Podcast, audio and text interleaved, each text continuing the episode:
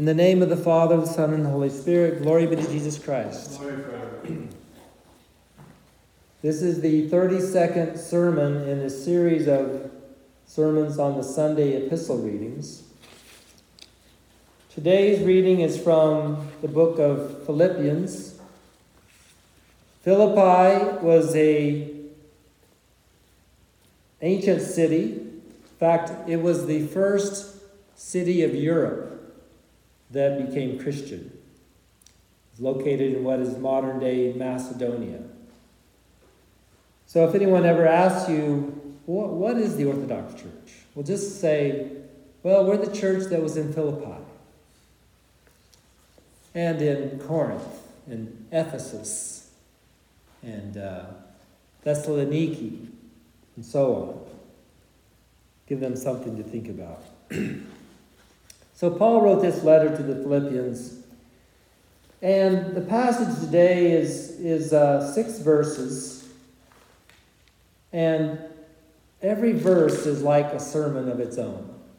In fact, I could preach six sermons from this one passage, but I'll only preach one today. But what I'm going to do is Monday through Friday of this coming week, Holy Week for us, Every morning at 9 a.m., we will be having a service, and I'm going to preach on each of these verses because each one of them is just so packed with power and good advice and direction, and the good grace of God is just poured out upon Paul as he preaches these words to us. So I want to preach on each one of these verses.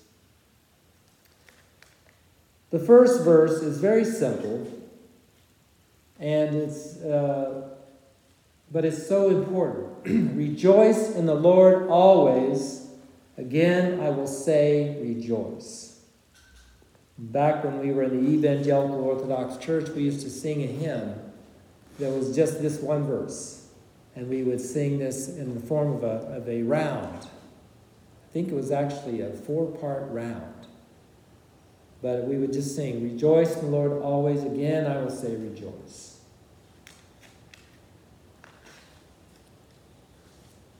I will not read the other five verses today, but we'll get to them, like I said, during Holy Week.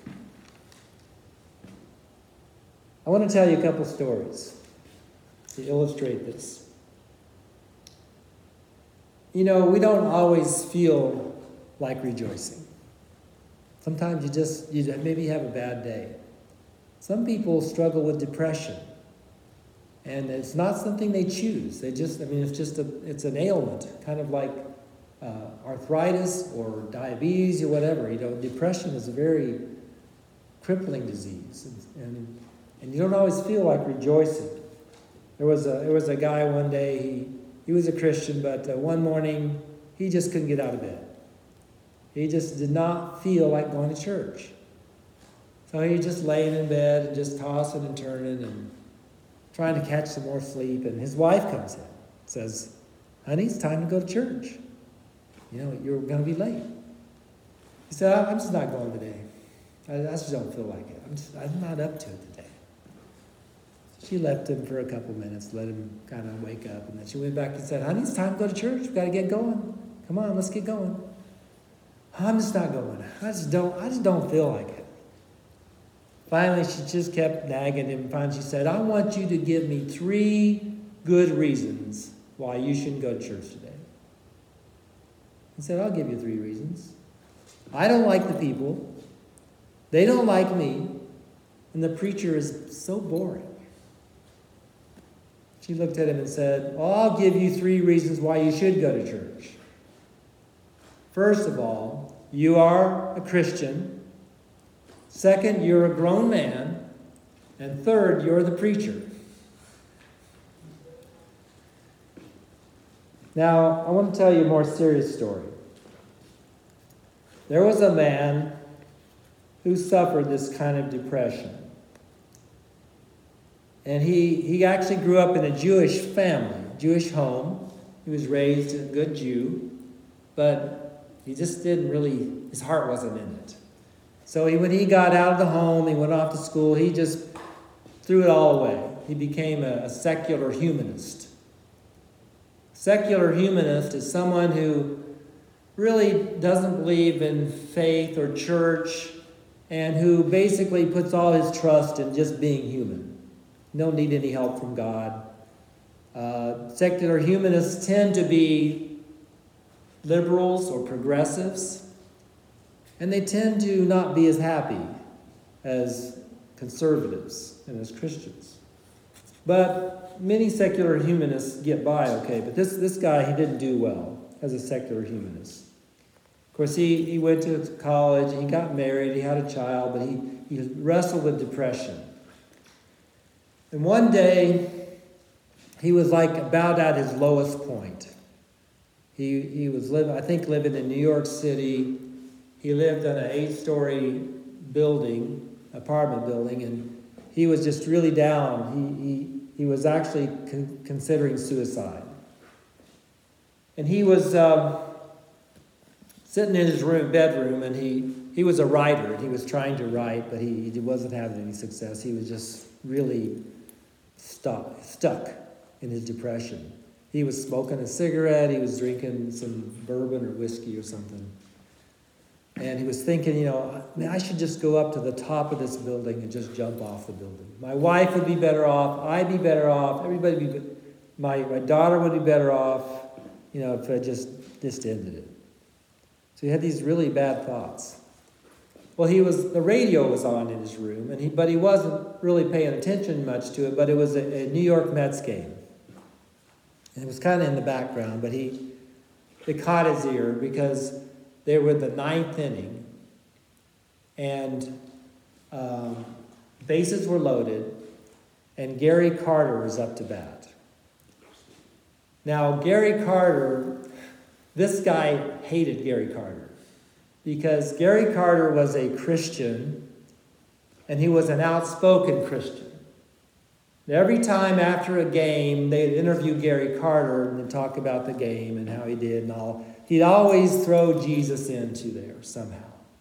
He'd give glory to God, or he'd thank Jesus Christ for being his Savior or something like that. And whenever he did that, this guy just really hated it. It made him cringe to hear them talking about Jesus.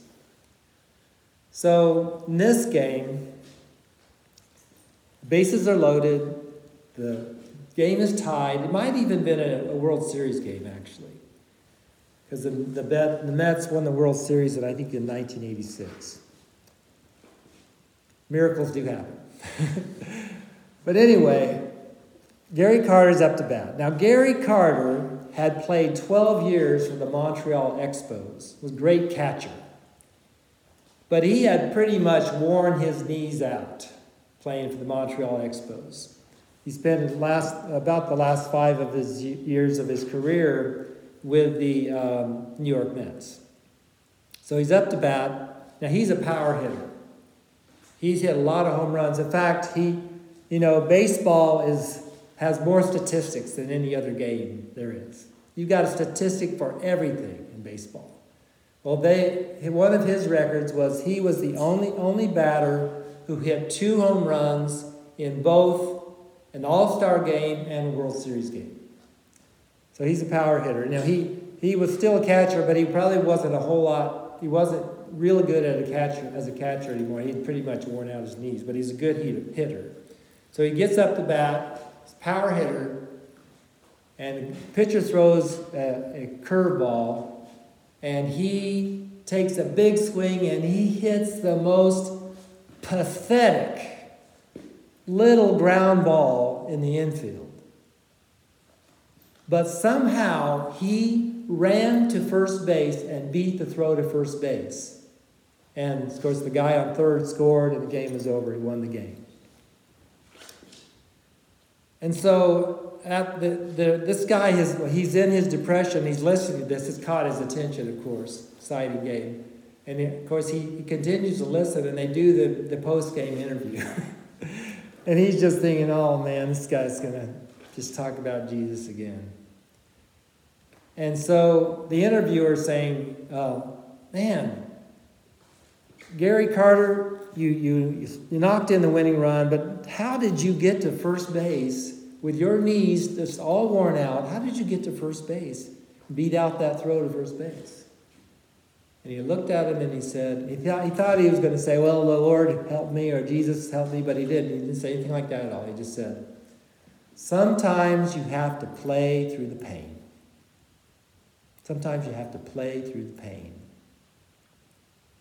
And this was exactly the thing that this man needed to hear at that moment in his life. He stopped and he thought, you know, I'm a tough guy. I can, I can play through this pain. I can play through the pain. And he did. He got through that day. Something started happening in his heart. He got through that day and he went on, and his life got a little better. And one day he was reading a novel. And he, he liked to read uh, kind of mystery novels. And he had a particular, uh, like a detective character that he, he really identified with, he liked. And so he was reading his novels. And one, one time he's reading this novel, and, and somehow in the context of the story, it said that this, this character that he really liked said a prayer. Don't know what kind of prayer it was, just he, he said a prayer. And the guy, this guy who suffered with depression, he thought, you know, I could say a prayer. So that night, before he went to bed, he said a very simple prayer, three word prayer. He said, Thank you, God. Thank you, God. He woke up the next morning, and it was like he woke up in a whole new world. Everything he saw was beautiful. Everything, every sound he heard was, was made his heart feel full of love and, and hope. And his life got better. And eventually he, through various circumstances, he became a Christian. He was reading, he was sitting down reading the Bible or the Torah. No, it wasn't the Torah, but he was reading the Bible, and it was Isaiah chapter 53. And every verse in that chapter was about this person, Jesus. And he eventually became a Christian, gave his life to Christ, and, and uh, turned his life around. But the point of the story is that we have to sometimes play through the pain. Rejoice in the Lord always, not just when you feel like it, not just when things are going good, but in every situation. Rejoice in the Lord always. You have to exert your will.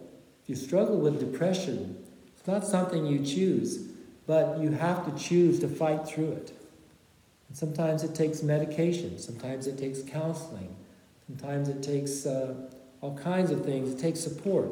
But it does take a certain level of will of your own part of saying, okay, I'm going to I'm going to trust in God and I'm going to reach out and, and play through the pain. Or better yet, pray through the pain, not play through the pain. And then the other point is that culture matters.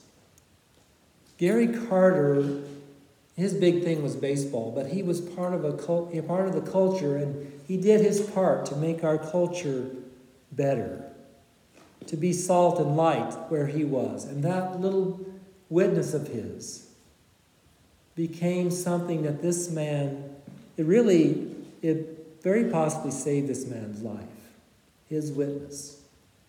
And then the novel that he read and the man prayed, that kind of literature where just saying that a man prayed helped this man come to faith in Christ. Culture does matter. So anything we can do in our culture to make it beautiful and rich and holy and pure and all these things makes a difference. My children in Christ, let us be obedient to the exhortation of St. Paul today. Let us rejoice always in all things. Again, I say, let us rejoice. In the name of the Father, the Son, and the Holy Spirit, Glory be to Jesus Christ.